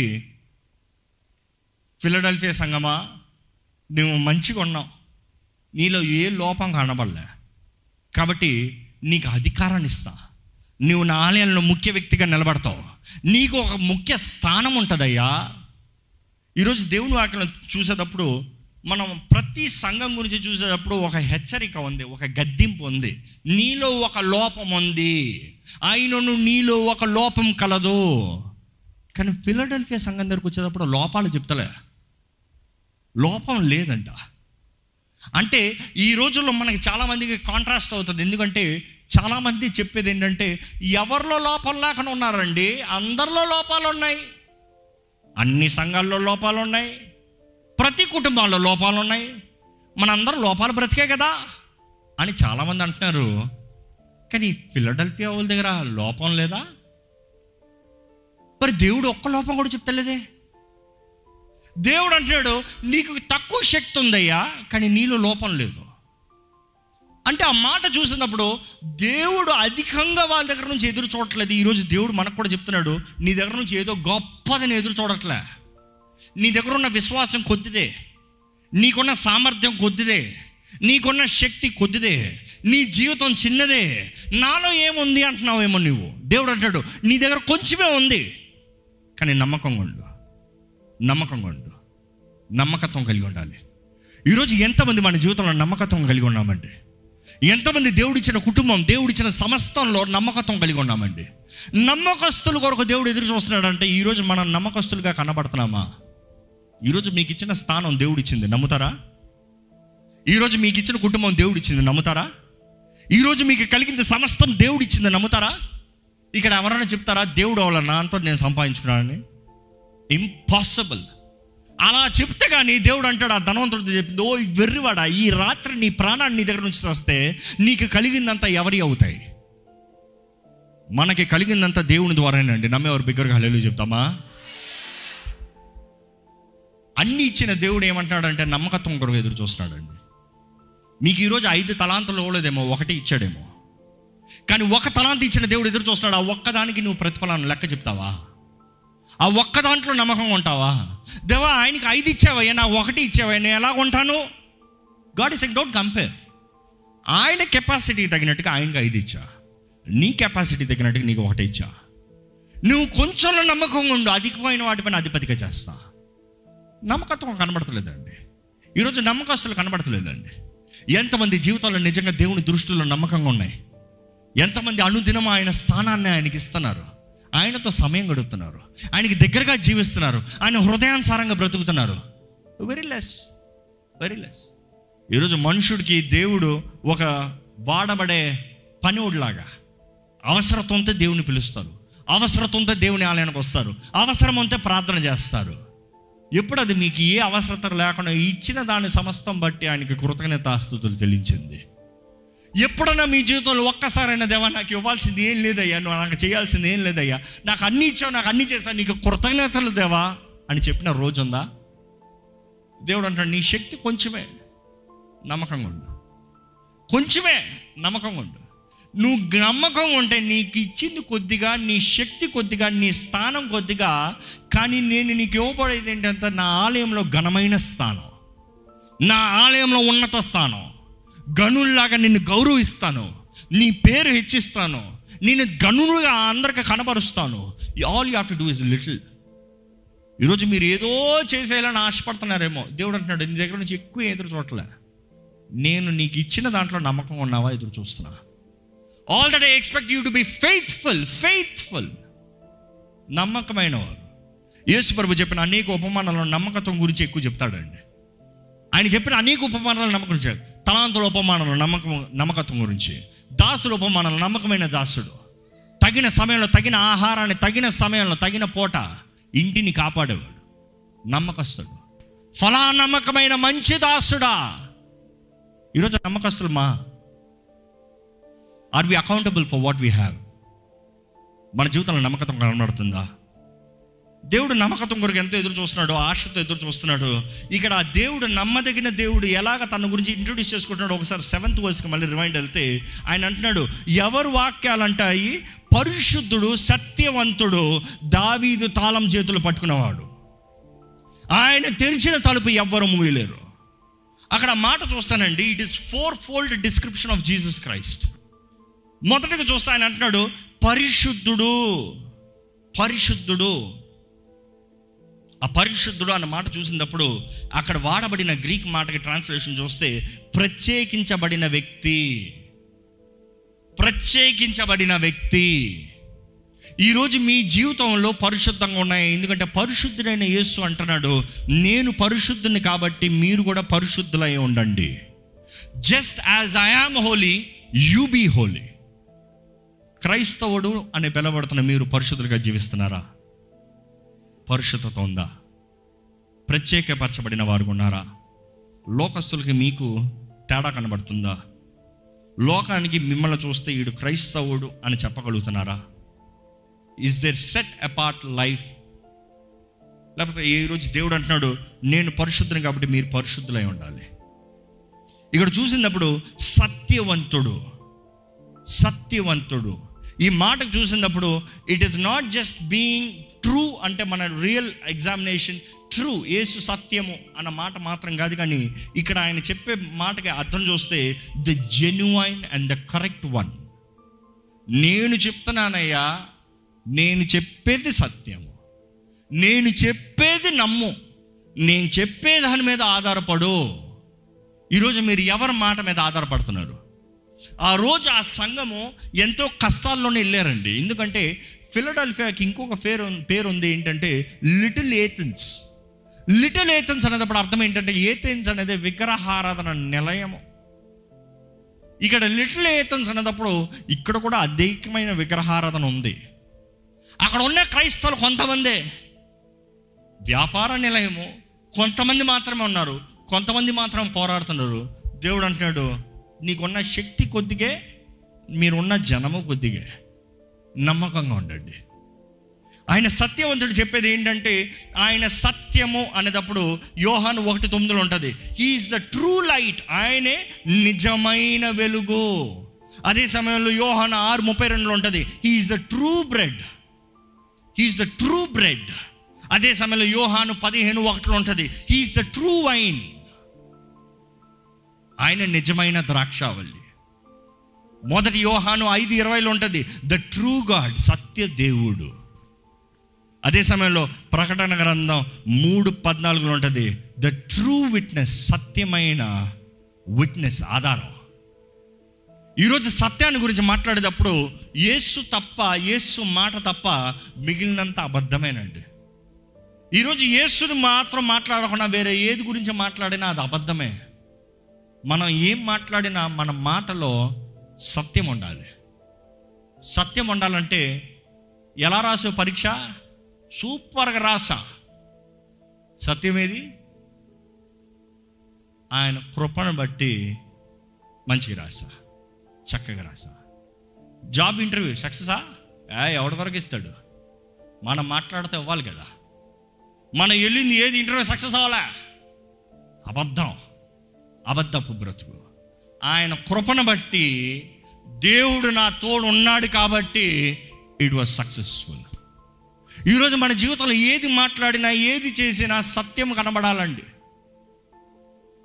దేవుడు అంటున్నాడు అక్కడ, నేను తెరిచిన తలుపు. ఇంకో మాట చూస్తే దావీదు తాళం చేతులు, దావీదు తాళం చేతులు అన్నప్పుడు యెషయా 22:22 ఒకసారి చదువుదామా, మాట చదువుదామా. నేను దావీదు ఇంటి తాళపు అధికార భారమును అతని భుజం మీద ఉంచెదను, అతడు తీయగా ఎవడును మూయజాలడు. ఏంటంట, అతడు తీయగా ఎవడు మూయజాలడు, అతడు మూయగా ఎవడును తీయజాలడు. మనం చూస్తున్నామండి, సేమ్ ఎవరికి ఆ ప్రవచనం, యేసు ప్రభుకి. యేసు ప్రభుకి దావీదు ఇంత తాళం చేతులు వచ్చాయంట, అంటే the right, the king's authority. ఆయన అంటున్నాడు, ఇదిగో నేను తెరుస్తున్నాను తలుపు, ఎవరు మూయలేరు, నేను మోస్తున్నాను తలుపు, ఎవరు తెరవలేరు. అధికారంతో యేసు ప్రభు పలుకుతున్నాడు అండి. ఇక్కడ అదే సమయంలో చూస్తే ఆయన చెప్పిన మాట చూస్తే మనకు అర్థమవుతుంది, నేను నిలబెడతాను, నేను అధికారాన్ని ఇస్తాను, నేను నడిపిస్తాను, నేను తలుపు తెరిచాను. ఇందాక మనం చూసాం కదా, ఆ రోజు గ్రీకుల మిథాలజీ ఎలా ఉండింది, we have to open doors. Philadelphia is open to open doors, known for open doors. ఇందా నేను చెప్పిన రీతిగా వారి కల్చర్, వారి లాంగ్వేజ్, వారి లిటరేచర్, వారిది సమస్తము, వారి డ్రెస్సింగ్, వారి టెక్స్టైల్, వారి సమస్తము లోకానికి చూపించాలని, లోకల్ని ఇన్ఫ్లుయెన్స్ చేయాలని వాళ్ళు ఓపెన్ డోర్స్ అన్నారు. కానీ అదే సమయంలో దేవుడు ఇక్కడ అంటున్నాడు, నేను తెరిచానయ్యా తలుపు. నేను తెరిచాను తలుపు అనేటప్పుడు మనం చూస్తాము, అపోస్తుల కార్యాలు 14:27 ఉంటాడు, అక్కడ రాయబడి ఉంటుంది, he had open the door of faith to the Gentiles, అన్య జనులకి తలుపు తెరిచాడంట. అదే సమయంలో కొరింథీయులకు రాసిన 16:9 వాళ్ళు రాయబడి ఉంటుంది, a great and an effective door has been open to me in Ephesus, తలుపు తెరవబడింది అని పౌలు చెప్తున్నాడు. 2 Corinthians 2:12 తెలియజేయబడుతుంది ఏంటంట, a door was open to me by the Lord, దేవుని ద్వారంగా నాకు తలుపు తెరవబడింది. కొలొసీయులు 4:3 తెలియజేయబడుతుంది ఏంటంటే, that God opened door for us for the word to speak the mysteries of Christ, క్రీస్తుని గురించిన మర్మాలు మాట్లాడటానికి తలుపు తెరవబడుతుంది. ఈ తలుపు తెరబడుతుంది అన్నప్పుడు ఈరోజు సువార్త మన ప్రకటించబడుతుంది. అదే సమయంలో దేవుడు అంటాడు, నేను మూసిన తలుపు ఎవరు తెరవలేరు. ఈ మాట చూసినప్పుడు తలుపు అన్నప్పుడు బుద్ధిగల కన్యకలండి. పెళ్లి కుమారుడు వచ్చాడు అని శబ్దం వచ్చినప్పుడు తలుపు తెరవబడింది, దాని తర్వాత తలుపు మూయబడింది. తలుపు మూయబడిన తర్వాత ఎంతసేపు తలుపు బాధినా తలుపు మరలా తెరవబడలే. ఈరోజు మీ జీవితంలో కూడా దేవుడు తలుపులు తెరిస్తే మీరు ప్రవేశించాలి. అప్పుడు కాదు నేను వెళ్ళి బుడ్డులో నూనె తెచ్చుకుంటాను, అప్పుడు కాదు నేను వెళ్ళి చేయాల్సింది చేసుకుని వస్తాను. ఈరోజు మీ జీవితంలో ఒక్కసారి పరీక్షించుకోండి, ఏ తలుపులు దేవుడు మీ ముందు తెరిచిపెట్టాడు మీరు అడుగు పెట్టకుండా ఆలోచిస్తున్నారు? ఎన్ని తలుపులు, ఎన్ని అవకాశాలు దేవుడు మీ జీవితంలో తెరిచాడో మీరు అంటున్నారు నేను ఇంకా సిద్ధపడలేదు, సిద్ధపడి వస్తా. ఈరోజు ఎంతోమంది they miss out the opportunities created by God. దేవుని ద్వారా అనుగ్రహించబడే తలుపుల్ని, అవకాశాలని పోగొట్టుకుంటున్నారండి. పోగొట్టుకుని దేవుడు నన్ను ఎందుకు ఆశీర్వదించలా, దేవుడు నన్ను ఎందుకు హెచ్చించలా, దేవుడు నన్ను ఎందుకు సిద్ధపరచలా? దేవుడు అంటాడు సిద్ధపడే సమయం నీది, సిద్ధపడే పని నీది. నీ పని నువ్వు చేయి, నా పని తలుపులు తెరుస్తావు. నేను తలుపు తెరుస్తాను, నువ్వు లోటగరా. తలుపు ఎప్పుడు తెరవబడే ఉంటుందని అనుకోద్దు, మూయాల్సిన సమయం వస్తుంది, మోస్తా. మూసేనా మళ్ళీ తెరవబడదు. మనం చూస్తామండి, తలుపుల గురించి మాట్లాడినప్పుడు తలుపు క్రీస్తే అనేది దేవుని వాక్యంలో తెలియజేయబడుతుంది. తలుపు అనేటప్పుడు one of the best example from the word shows ఏంటంటే, యోహాను 10:1-9 వరకు చదివితే మనకు అర్థమవుతుంది. యేసు ప్రభు అంటాడు, నేనే రక్షణ తలుపై ఉన్నాను. I'm the door of salvation. బైబిల్లో తెలియజేయబడుతుంది, దేవుడు ఒక తలుపు కీడప్పుడు మోస్తాడు. మీరు అనుకోవచ్చేమో, దేవుడు ఎందుకు తలుపు మోస్తాడు? ప్రపంచానికి కీడు జరుగుతుందంటే దేవుడు తలుపు మోస్తాడు. పెళ్లి కుమారుడు విషయంలో కూడా చెప్పబడినప్పుడు, ఆయన అవకాశం ఇచ్చినప్పుడు తలుపు తెరిచాడు. అవకాశం పోగొట్టుకున్న వారు నాశనంతో పాటు పోయారు. They had to be destroyed. Best example చూస్తే నోవా, వాడంతా కట్టింది ఆయన, తలుపు మాత్రం దేవుడు మూసాడు. దేవుడు తలుపు మూసిన కారణం ఏంటంటే, నోవా కానీ తలుపు మూసి ఉంటే మధ్యలోనే తలుపు తెరిచి ఉండేవాడేమో, నాశనమై ఉండేవాడు. కానీ దేవుడిని అనేకసార్లు మనం స్తుతించాలి. కొన్ని తలుపులు దేవుడు మన జీవితంలో మోస్తాడండి. మీ జీవితంలో మూయబడిన తలుపులు, దేవుని ద్వారా మూయబడిన తలుపులు ఏమైనా కలదా? అదిగో ఆ వివాహం, అదిగో ఆ ఉద్యోగం. అన్నీ ఆశపడ్డారు, అన్నీ కోరారు, అన్నీ అయిపోయింది అనుకున్నారు, అన్నీ ఆ వ్యాపారానికి అన్నీ ఇన్వెస్ట్ చేశారు. మరి ఎంత ప్రయాసపడినా జరగల. దేవా ఇందుకు నేనంటే ఇష్టం లేదా, ఇందుకు చేయవే, సనిగారేమో, అలిగారేమో, ఏ దేవుడు ఎప్పుడు ఇట్లా చేస్తానులే అని దేవుని దూషించారేమో. కానీ దేవుడు అంటున్నాడు, అక్కడ కీడు ఉందయ్యా, అది నీకు కాదు, నేను నిన్ను భద్రపరుస్తాను మూసా. కానీ అదే సమయంలో ఎన్ని అవకాశాలు దేవుడు మన కొరకు తెరిచినవి త్రూ ఆర్ నెగ్లిజెన్స్, మన నిర్లక్ష్యత, మన అజాగ్రత్తలను బట్టి మనం పోగొట్టుకుంటామండి. ఇక్కడ దేవుడు అక్కడ చూస్తే దేవుడు అనేక సార్లు చెప్తున్నాడు, నేను ప్రేమిస్తున్నాను. అదే సమయంలో 10వ వచనం ఒక్కసారి చదువుతారండి. 10వ వచనం ప్రకటన గ్రంథం 3:10. నీవు నా ఓర్పు విషయమైన వాక్యమును గైకొంటివి కనుక భూనివాసులను శోధించుటకు లోకమంతటి మీదకి రాబోవు శోధన కాలములో, లోకమంతటి పైన వస్తున్న రాబోయే శోధన పైన, శోధన కాలములో నేను నిన్ను కాపాడేదను, నేను నిన్ను కాపాడుతాను. ఈరోజు చాలా మంది they are so interested about the rapture. ప్రపంచం మొత్తం ఇంచుమించు 1000 సంవత్సరాలుగా ఈ టాపిక్ పైన ఆర్గ్యుమెంట్ జరుగుతుందండి. యేసు ప్రభు ఎప్పుడు వస్తాడు, ఎన్నిసార్లు వస్తాడు, ఆయన ముందు వస్తాడా తర్వాత వస్తాడా, అంటే 7 ఏళ్ల శ్రమల సమయం ముందు వస్తాడా లేకపోతే తర్వాత వస్తాడా? ఈరోజు చాలామంది దాని గురించి న్యూట్రల్గా ఉంటే ఏం నమ్మరా మీరు? ఈరోజు ద డిస్కషన్ ఏమవుతుందంటే, అపవాది ఎంతో స్మార్ట్ మూవ్ ఏంటి తెలుసా, సిద్ధపడు అనే దాని మీద ఎంఫసైజ్ చేయడు, ఆయన ఎప్పుడు వస్తున్నాడో తెలుసుకో అనే దానిపైన ఎంఫసైజ్ చేస్తాడు. దేవుడే ఆయన ఎప్పుడు వస్తున్నాడో తెలియజేయలేదండి, అంటే తెలియజేయబడతానికి ఇష్టపడలేదు. ఆయన చెప్పలేదు, చెప్పను అన్నాడు, అంతే అయిపోయింది. ఎవరికి తెలియదు ఆ పని, తండ్రికి తప్ప ఎవరికి తెలియదు ఆ గడియ, ఆయన ఎప్పుడు వస్తాడో ఎవరికి తెలియదు. కానీ ఇంతలో వాదనలు ఏంటి తెలుసా, ప్రీ ర్యాప్చర్, పోస్ట్ ర్యాప్చర్, అంటే ప్రీ ట్రిబులేషన్, పోస్ట్ ట్రిబులేషన్, శ్రమల ముందు, శ్రమల తర్వాత, శ్రమల మధ్యలో, వీళ్ళు అనుకున్నదంతా ఒకటి. అసలు ర్యాప్చర్ గురించి ఎప్పుడు స్టార్ట్ అయింది డిస్కషన్ అని చూస్తే, 19th century, early 19th century, 1904లో స్టార్ట్ అయింది. ఫస్ట్ ప్యాంప్లెట్ వేసి పంచారు. కానీ ఇప్పుడు దాని గురించి మన వాదన, దాని గురించి నా ఎక్స్ప్లెనేషన్ కాదు. కానీ నేను ఎప్పుడు ఒకటి నమ్ముతాను, ఎందుకంటే వాదించే వాళ్ళు ఎలా చెప్తారంటే, ఆయన దొంగ వచ్చే వాళ్ళే వస్తాడు, దొంగ వచ్చే వాళ్ళే వస్తాడంటే, గత వారం నేను ఎక్స్ప్లెయిన్ చేశాను దాని గురించి వాక్యానుసారంగా ఆలయం తగినట్టుగా ఏంటి దొంగ వచ్చేవాళ్ళే. ఎందుకంటే ప్రకటన 19లో కూడా చదవండి, అక్కడ చెప్తాడు, దొంగ వచ్చేవాళ్ళే వస్తాను. ఆయన వచ్చి ఏం చేస్తాడో యాజకుల గ్రంథాల గురించి చదివితే ఎలాగుంటుందో అదే ఎక్స్ప్లెనేషన్. మనం అర్థం చేసుకోవాలి. దేవుడు అంటాడు, అనుకోని గడియలు వస్తాను, కానీ గంభీరంగా వస్తాను. దేవుని రెండో రాకడ అంటామా, మూడో రాకడ అంటామా? గట్టి చెప్పండి, రెండో రాకడ. ఆయన రాప్చర్కి ఒకసారి వస్తే మరలా వచ్చేటప్పుడు ఏ రాకడ అవుతుంది అది? సో కొంతమంది దాన్ని డిబేట్ చేస్తాను చూస్తారు, he doesn't come on the earth, he comes in the sky, but none of it. కానీ నేను తెలియజేసేది ఒకటేనండి, దేవుని ఆత్మ నాకు తెలియజేసింది, నేను మీకు తెలియజేయాలని ఆశపడేది ఏంటి తెలుసా? దేవుడు ఎప్పుడు వస్తాడో తెలుసుకోవాల్సిన సమయం మంది కాదు, పని మంది కాదు. ఆయన ముందు రావచ్చు, తర్వాత రావచ్చు, ఎప్పుడైనా రావచ్చు, ఇప్పుడు రావచ్చు. వస్తే ఎత్తబడటానికి నేను సిద్ధమా, మీరు సిద్ధమా? అది మన పని. ఆయన ఎప్పుడు వచ్చినా కూడా ఎత్తబడే సంఘంగా మనం ఉండాలి. కానీ ఆయన మొదట వచ్చి వెళ్ళిన తర్వాత లేకపోతే శ్రమల కాలంలో కాషన్ అవుదాం. ఎందుకంటే చాలామందికి ఆ డిబేట్లో తెలుసుకోవాలని ఆశ ఏంటి తెలుసా? శ్రమలు ప్రారంభమైతే అప్పుడు ఎలాగన్నా కష్టపడి ఎలాగన్నా శ్రమలు ఓర్చుకుని అంతవరకు జీవితం ఎట్లా అంటే అది బ్రతుకుతా. శ్రమలు 7 సంవత్సరాలే కదా, నా ముందున్న 30 సంవత్సరాలు, 40 సంవత్సరాలు, 50 సంవత్సరాలు ఇష్టం వచ్చేలాగా బ్రతికి ఆ 7 సంవత్సరాలు మటుకు ఎట్లా అట్లా కళ్ళు మూసుకుని ఎత్తబడిపోతాను. నన్ను ఆయన అనుకోని గడియ వస్తాడంట. అక్కడ ఆయన అంటున్నాడు, నువ్వు నీకు తెలియని సమయం, నువ్వు అనుకోని సమయం.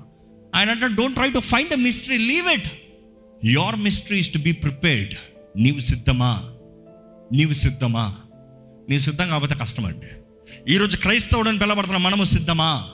ఎత్తబడటానికి మనం సిద్ధంగా ఉండాలి. ఎందుకంటే ఆయన అంటున్నాడు, ఇక్కడ కొంతమంది డిబేట్లు ఈ మాట కూడా వాడటానికి ఎవిడెన్స్ ఉంది. ఏంటంటే, శ్రమల కాలంలో నిన్ను దాచి ఉంచుతాను, శ్రమల కాలంలో నిన్ను దాచి ఉంచుతాను. ఎలాగ దాచి ఉంచుతాడు? ఎలాగ దాచి ఉంచుతాడు? వీ డోంట్ నో, మనకు తెలియదు. బైబిల్ పాత నిబంధనలో చూస్తే దాచి ఉంచాడా అంటే ఒక మంచి ఎగ్జాంపుల్ కనబడుతుంది. ఏలియా దేవుడితో అంటాడు, నేను ఒక్కరిని నీ కొరకు ఉన్నాను రోషం కలిగిన వాడిని అంటే, దేవుడు అంటాడు, ఊరుకో, 7,000 మంది ఉన్నారు, ఇంకా నేను దాచి ఉంచాను. 7,000 మంది కేవలం దాచి ఉంచాను. వాళ్ళు కూడా అన్నం పెట్టాను, వాళ్ళు కూడా నీరు ఇచ్చాను, వారు మంచిగా సజీవులుగా ఉన్నారు. నువ్వు ఒక్కడో అనుకోవద్దు. అంటే దేవుడు దాచి ఉంచితే he will take care of the provision. ఈరోజు చాలామంది ఏంటంటే, శ్రమల్లో మేము ఎలా బ్రతుకుతామండి, శ్రమల్లో మేము ఎలా తింటామండి, ఏ ఎడారిలో ఆకాశం నుండి మన్నాను కురిపించిన దేవుడు శ్రమల కాలంలో ఆయన కొరకు నిలిచిన వారిని దాచి ఉంచలేడా? ఇక్కడ దేవుడు చెప్తున్నాడు, నీకు కొంచెం శక్తి ఉంది, నీకు కొంచెం బలం ఉంది, నిన్ను నేను దాచి ఉంచుతానయ్యా, నీ మీద నువ్వు ఆధారపడద్దయ్యా, నేను దాచి ఉంచుతాను. I will protect you. పరీక్ష కామన సమయంలో, కష్ట సమయంలో నేను దాచి ఉంచుతాను. ఇప్పుడు ఒకసారి 11వ వచనం చూస్తే అక్కడ చెప్తాడు, చూడండి, ఇదిగో నేను త్వరగా వస్తున్నాను. చదవండి. నేను త్వరగా వచ్చుచున్నాను, ఎవడును నీ కిరీటమును అపహరింపకుండునట్లు, ఎవడును నీ కిరీటంని నహపరింపకుండునట్లు, ఇంకో మాటలో చెప్పాలంటే, let nobody nab or take, నీది ఇంకోటి తీసుకోకుండా జాగ్రత్త పడు. నీకు కలిగిన దాన్ని గట్టిగా పట్టుకో, నీకు కలిగిన దాన్ని గట్టిగా పట్టుకో. అంటే మనకి కిరీటాలు ఉన్నాయండి, దేవుని కొరకు జీవించే ప్రతి ఒక్కరికి కిరీటం ఉంది. కిరీటం అనేటప్పుడు అనేక సార్లు ఇట్ ఇస్ ద టైటిల్. మనం అనుకుంటే కిరీటం అంటే నా తల మీద కిరీటం లేదే, మీ పక్కల తల మీద కిరీటాలు ఉన్నాయా? లేదు. బట్ ఏంటి కిరీటం? ఏంటంటే రాజుకు ఒక టైటిల్, ఒక కిరీటం, జయించిన వారికి ఒక టైటిల్, ఒక కిరీటం. ఆ రోజుల్లో రోమన్స్ వాళ్ళు జయించారనుకో, పోరాటం జయించారనుకో, వాళ్ళపైన ఒక రీత్ వేస్తారు, గోల్డెన్ రీత్ వేస్తారు, ఒక టైటిల్. అంటే దేవుడు అంటాడు, నీకు ఒక టైటిల్ ఇస్తా. ఈరోజు టైటిల్ అన్నమాట మీకు తెలియదేమో కానీ, Miss India, Miss Universe, Mister World titles వస్తాయి చూడండి. దేవుడు అంటాడు, నీ కిరీటం నీకు ఒకటి ఉంది. ఏంటి నీ కిరీటం? నువ్వు క్రైస్తవుడివి, నువ్వు దేవుని బిడ్డవి, నువ్వు రక్షించబడిన వ్యక్తివి, నీవు దేవుని ద్వారా ఆశీర్వదించబడిన బిడ్డవే, నువ్వు ఆలయంలో నీకు ఒక స్థానాన్ని, you have earned a place. దేవుని మహిమలో నీకు ఒక స్థానం ఉందేమో. దేవుడు అంటాడు, నీకు కొంచెం శక్తి ఉంది, కానీ జాగ్రత్త పడు, జాగ్రత్త పడు. ఈరోజు దేవుడు మనతో చెప్తున్నాడేమో అండి, జాగ్రత్త పడు. నీకు కొంచెం విశ్వాసం ఉందేమో, జాగ్రత్త పడు. నీవు నా కొరకు కొంచెం జీవిస్తున్నావేమో, జాగ్రత్త పడు. నీవు ఇప్పుడే కొంచెం నా కొరకు జీవిస్తున్నావనే పేరు సంపాదించుకున్నావేమో, జాగ్రత్త పడు. ఎందుకంటే పేరు సంపాదించుకోవడం గొప్ప కాదు, కానీ పేరును కాపాడుకుంటాం, చివరి వరకు కాపాడుకుంటాం గొప్ప. ఎంతోమంది పేరు సంపాదించిన వారు అవమానపరచబడిన వారు ఉన్నారు, ఎంతోమంది హెచ్చించబడిన వారు పడిపిన వారు ఉన్నారు, ఎంతోమంది గనులుగా పిలబడిన వారు అవమానపరచబడిన వారు ఉన్నారు. కానీ దేవుడు అంటున్నాడు, జాగ్రత్త పడు, ఎందుకంటే నీది నువ్వు జాగ్రత్త పడాలి. బైబిల్ చూస్తానండి, ఎంతోమంది వారి నిర్లక్ష్యతను బట్టి వారికి రావాల్సిన ఆశీర్వాదాలను పోగొట్టుకున్నారు, వారికి రావాల్సిన అభిషేకాన్ని పోగొట్టుకున్నారు, వారికి రావాల్సిన కిరీటాన్ని వారు పోగొట్టుకున్నారు, వారికి నిలిచి ఉండాల్సిన అధికారాన్ని వారు కోల్పోయారు. ఉదాహరణ చెప్పాలంటే యాసావు. యాకోబు ఏం చేశాడు? యాసావు నిర్లక్ష్యత, ఎందుకంటే ఒక్క పూట కూటి కొరకు తన జ్యేష్ఠపు హక్కుని అమ్ముకున్నాడంట. మనం చాలామంది అనుకుంటాం యాకోబు తంత్రగాడు వచ్చి తీసుకుని వెళ్ళిపోయాడు ఆశీర్వాదాన్ని. ఎందుకు తీసుకుపోయాడు? రైట్ ముందే ఇవ్వబడింది. ఎందుకని? ఆయనకి ఆకలేస్తున్న ఒక పూట ముద్ద కొరకు తన ఆశీర్వాదాన్ని విడిచిపెట్టేశాడు. ఈరోజు చాలామంది ఒక పూట కూటి కొరకు, ఒక చిన్న పేరు కొరకు, ఒక చిన్న లంచం కొరకు, ఒక చిన్న అధికారం కొరకు దేవుడు మీ కొరకు నిర్ణయించినవన్నీ you're ready to trade it off. ఆ పోన్లే, ఎవడికి కావాలి ఈ పూట నాకు కూట ఉంటే చాలా అనుకున్నాడు యాసావు. శపించబడ్డాడు, జీవితం అంతా శాపంగా మారిపోయింది. మనం చూస్తాము రూబేన్ స్థిరత్వం లేనివాడిగా మారిపోయాడు. Unstable waters. తన స్థానం ఎవరు తీసుకున్నారు? యూదా. యూదా క్రీస్తు అడుగు పెడతానికి స్థానం కోల్పి యూదా తీసుకుని పోవాల్సి వచ్చింది. మనం చూస్తున్నామండి, సౌలు రాజుగా వచ్చాడేమో కానీ రాజుగా అభిషేకించబడిన సౌలు తన స్థానాన్ని కోల్పోయాడు. ఎవరు తీసుకున్నారు ఆ స్థానాన్ని? దావీదు.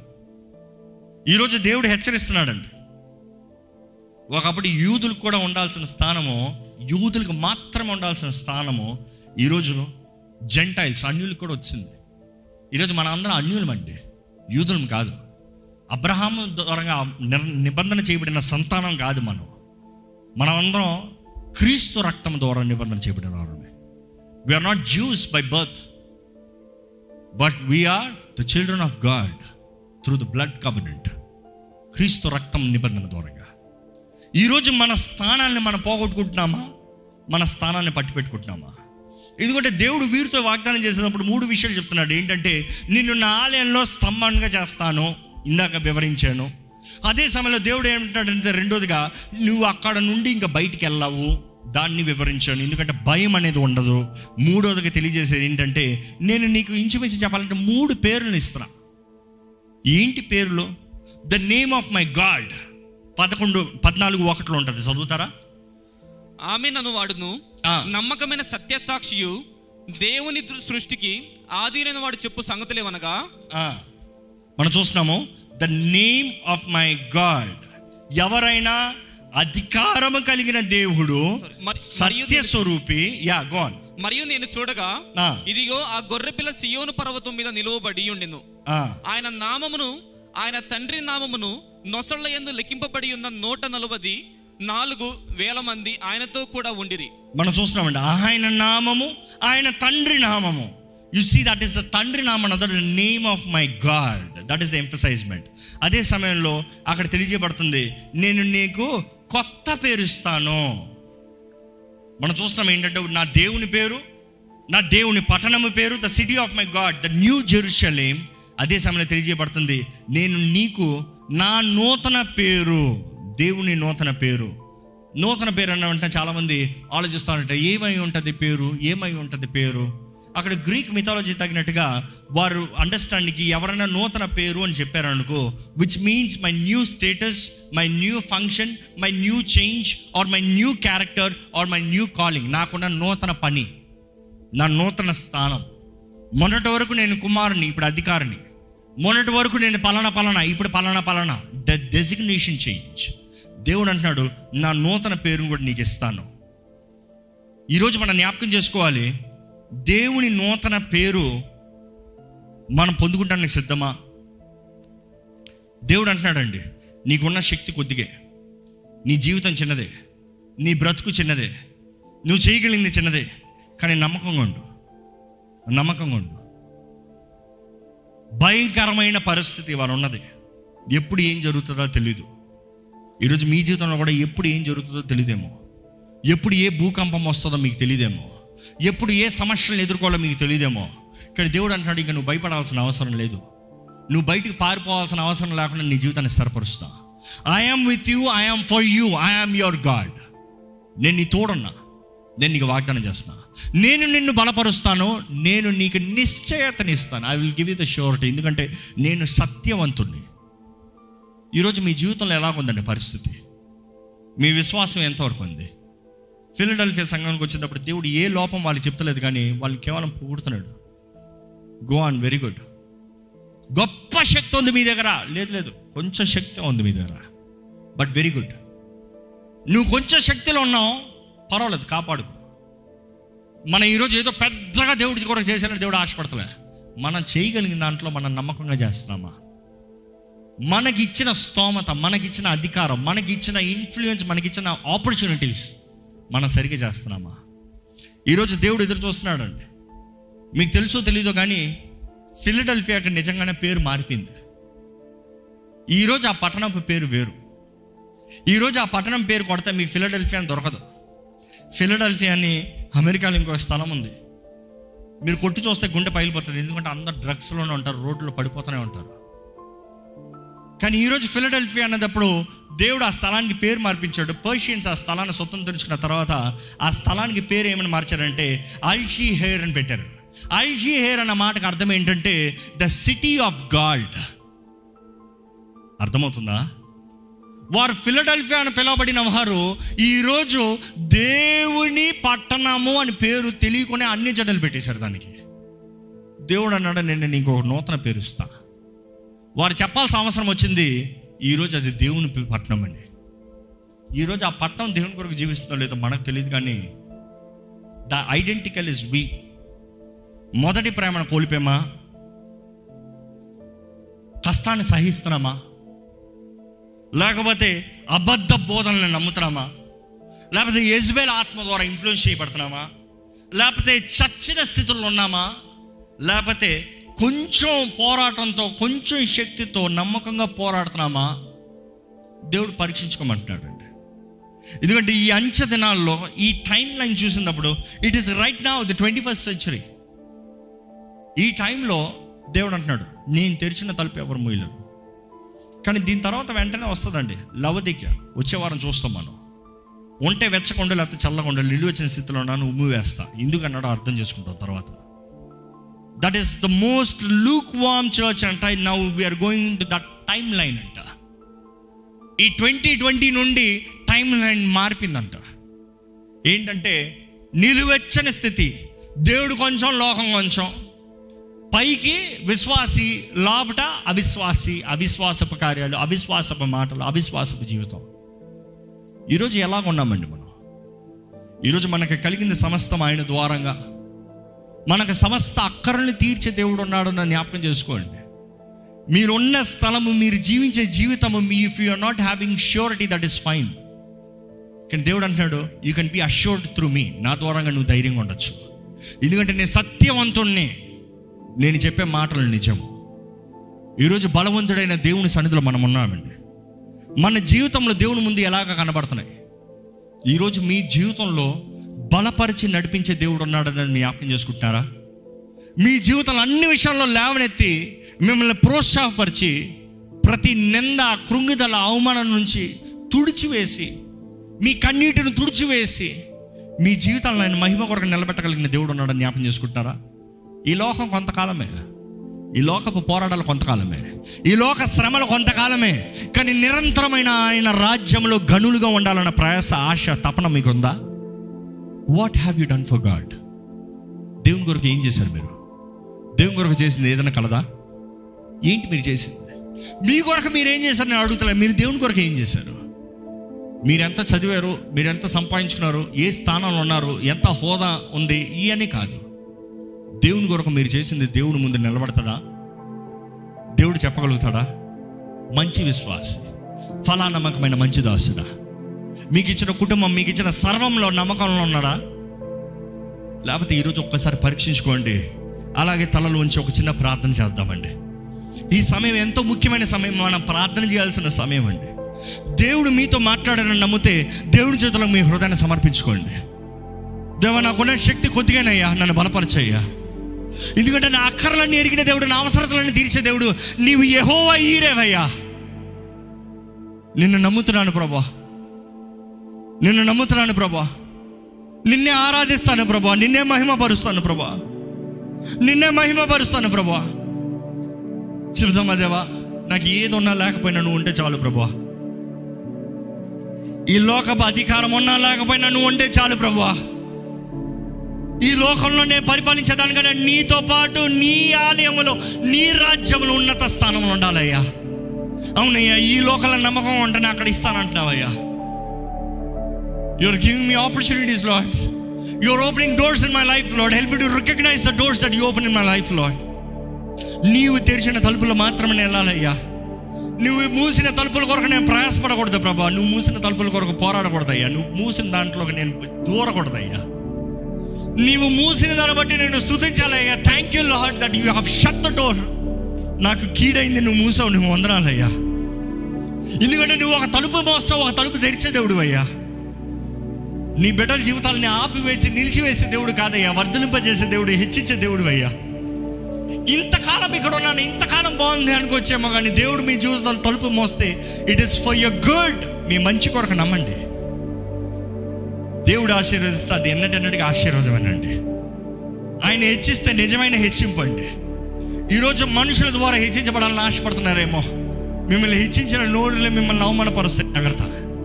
కానీ దేవుడు మిమ్మల్ని హెచ్చిస్తే మిమ్మల్ని దూషించి, మిమ్మల్ని అవమానపరిచి, మిమ్మల్ని శిక్షించిన వారే మీ పాదాల దగ్గరకు వస్తారంట. దేవుడు చెప్తున్నాడు, they will come to your feet. నీకు నమస్కరిస్తారు. ఎందుకంటే దేవుడు వాళ్ళు తెలుసుకుంటారు, నేను నిన్ను ప్రేమిస్తున్నానని. అవును ప్రభా, నేను నీ ద్వారా ప్రేమించబడుతున్నానని తెలియజేయబడాలయ్యా. నేను నీ కొరకు జీవిస్తాను ప్రభా. నా సమస్తం ఇచ్చే దేవుడు నీవే, నీ మీద ఆధారపడతాను ప్రభా. యెహోవా ఈరే, నీవే ఇస్తావయ్యా, నువ్వు చూచుకునే దేవుడు అయ్యా. నేను నమ్ముతున్నానయ్యా. ఒక మాట నోరు తెరిచి ప్రార్థన చేయండి. ఒక మాట నోరు తెరిచి ప్రార్థన చేయండి. Declare it. My God is my provider. Declare it. My God is my provider.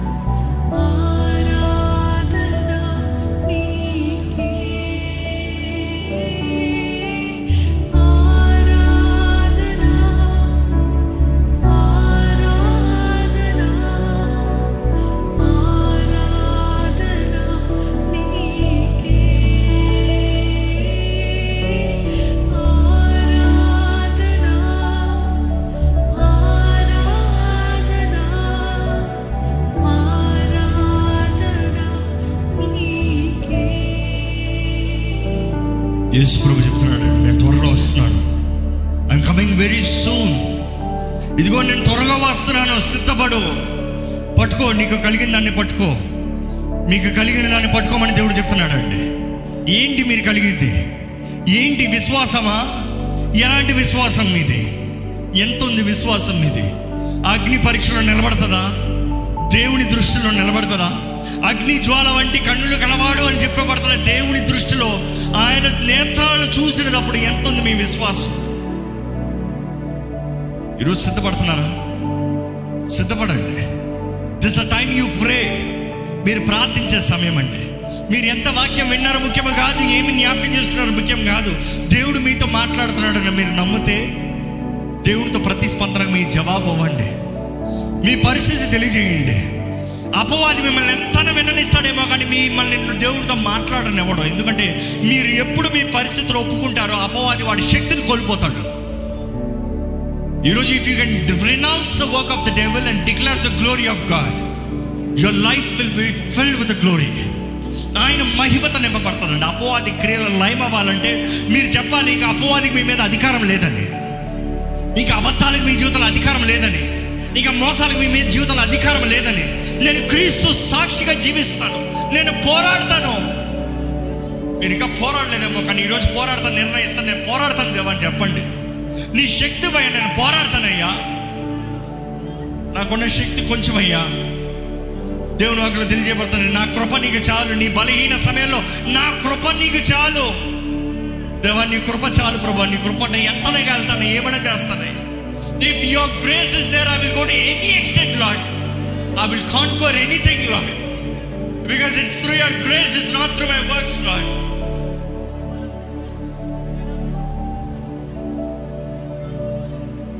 అనుదినము నన్ను ఆశ్చర్యముగా పోషించితివి, అపనిందలు ఎదురైనను ఘనపరచితివి. అనుదినము నన్ను ఆశ్చర్యముగా పోషించితివి, అపనిందలు ఎదురైనను ఘనపరచితివి. యెహోవా నీవే, సమస్తము నీవే, అక్కరలన్నీ తీర్చువాడవు.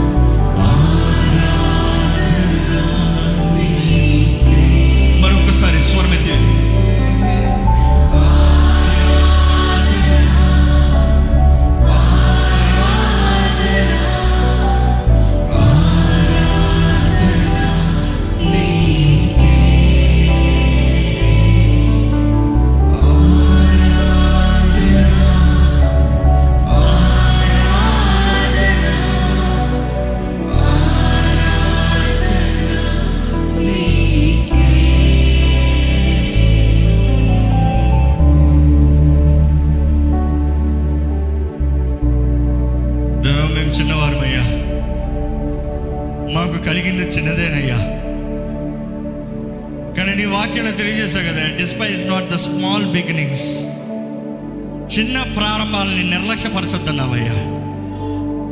ఈరోజు మేము చిన్నగా ఉన్నాం, మా ప్రారంభం చిన్నగా ఉందేమో కానీ మమ్మల్ని లేవనెత్తే దేవుడు నీవేనయ్యా, మమ్మల్ని హెచ్చించే దేవుడు నీవేనయ్యా, మమ్మల్ని బలపరిచే దేవుడు నీవేనయ్యా. నీవే మా ఆశ్చర్యదుర్గము, నీవే నా కొండ, నా కోట, నా సర్వము నీవేనయ్యా. నీలోని మేము ఉన్నంత వరకు దేనికి భయపడాల్సిన అవసరం లేదు ప్రభువా. ఏ భూకంపాలుగా భయపడాల్సిన అవసరం లేదు, ఏ అపవాది పోరాడాలకి భయపడాల్సిన అవసరం లేదు అయ్యా. నీలో నిలిచి ఉంటే ఎవడయ్యా మా శత్రు? Protect us Lord, protect us Lord, మమ్మల్ని భద్రపరిచేయ్యా అయ్యా. ఈ పోరాటాల సమయంలో మమ్మల్ని భద్రపరిచేయ్యా అయ్యా. నీ రాకడ ఎప్పుడుందో మాకు తెలియదు కానీ నీ రాకడ వచ్చేటప్పుడు ఎత్తబడాలి ప్రభువా. మేము ఎవ్వరు విడిచిపెట్టబడకూడదయ్యా అయ్యా. ఈరోజు నమ్మకంగా ఉంటే దేవా పరీక్షలో, ఆ ట్రయల్స్ లో దేవా వేదన దుఃఖము లోకము పైన వస్తున్న ఆ కష్ట సమయంలో దాచిపెడతానన్నావయ్యా. దేవా నీలోనే మా నెమ్మది, నీలోనే మా ధైర్యము, నీవే మా నివాస స్థలమయ్యా. ఎందుకంటే నీవే మా ఆశ్రయదుర్గము ప్రభా. దేవా ఈరోజు కలుగుతున్న చిన్న చిన్న పోరాటాలకి, సమస్యలకి మేము దిగు చెందుతున్నాం, ఆందోళన అయిపోతున్నామయ్యా. కానీ ప్రభా నువ్వు పోరాడమంటున్నావు, జయించమంటున్నావయ్యా. మమ్మల్ని స్తంభముగా నిలబడతానన్నావు, మా పేరులు రాస్తానంటున్నావయ్యా, మమ్మల్ని గణపరుస్తానంటున్నావయ్యా. ఈరోజు మేము అవమానపరచబడుతున్నాం అనుకుంటున్నాము, కానీ దేవా ఒకరోజు ఈ అవమానమే మాకు ఘనతగా మారుతుందని నమ్ముతున్నామయ్యా. దేవా మమ్మల్ని నీవే భద్రపరచు ప్రభు, నీ కొరకు జీవింపజేయ ప్రభు, నీ సాక్షులుగా నిలబెట్టు ప్రభు. ఈ ఆలయాన్ని నీ చేతులు పెడుతున్నాను, మమ్మల్ని నీవే నడిపించయ్యా. దేవా ఈ ఫిలడెల్ఫియా సంఘంలాగా మేము పిలవబడాలయ్యా. మాలో లోపాలు ఉండకూడదు ప్రభు, మాలో యజమాని ఆత్మలు పనిచేయకూడదు ప్రభా, మాలో వేషధారణ బ్రతుకు ఉండకూడదు ప్రభా, చల్లారిపిన ప్రేమ మాలో ఉండకూడదయ్యా. సహించు వారికి ఉండాలయ్యా, గణపరచబడే వారికి ఉండాలయ్యా, నీ ద్వారా హెచ్చించబడే వారికి ఉండాలయ్యా, సత్యాన్ని పట్టుకుంటే ఆ సత్యాన్ని జీవించే వారికి ఉండాలయ్యా. దానికి మించిన భాగ్యం లేదు ప్రభా. డెబ్బై అంచె దినాల్లో నీ తోడు మాకిచ్చి, నీ సన్నిధి, నీ శక్తి మాకిచ్చి, నీ నామ మహిమార్థమే మమ్మల్ని జీవింపజేయమని నజరేయుడైన యేసు నామములో అడిగి వేడుచున్నాము తండ్రి, ఆమేన్.